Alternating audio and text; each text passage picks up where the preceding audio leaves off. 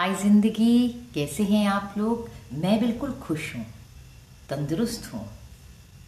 फिर हाजिर हूँ एक कप गर्मा गर्म चाय की प्याली के साथ। खुश रहने का एक आसान तरीका बताऊँ? खुश रहने का एक आसान तरीका बताऊँ? उम्मीद रब से रखो सबसे नहीं।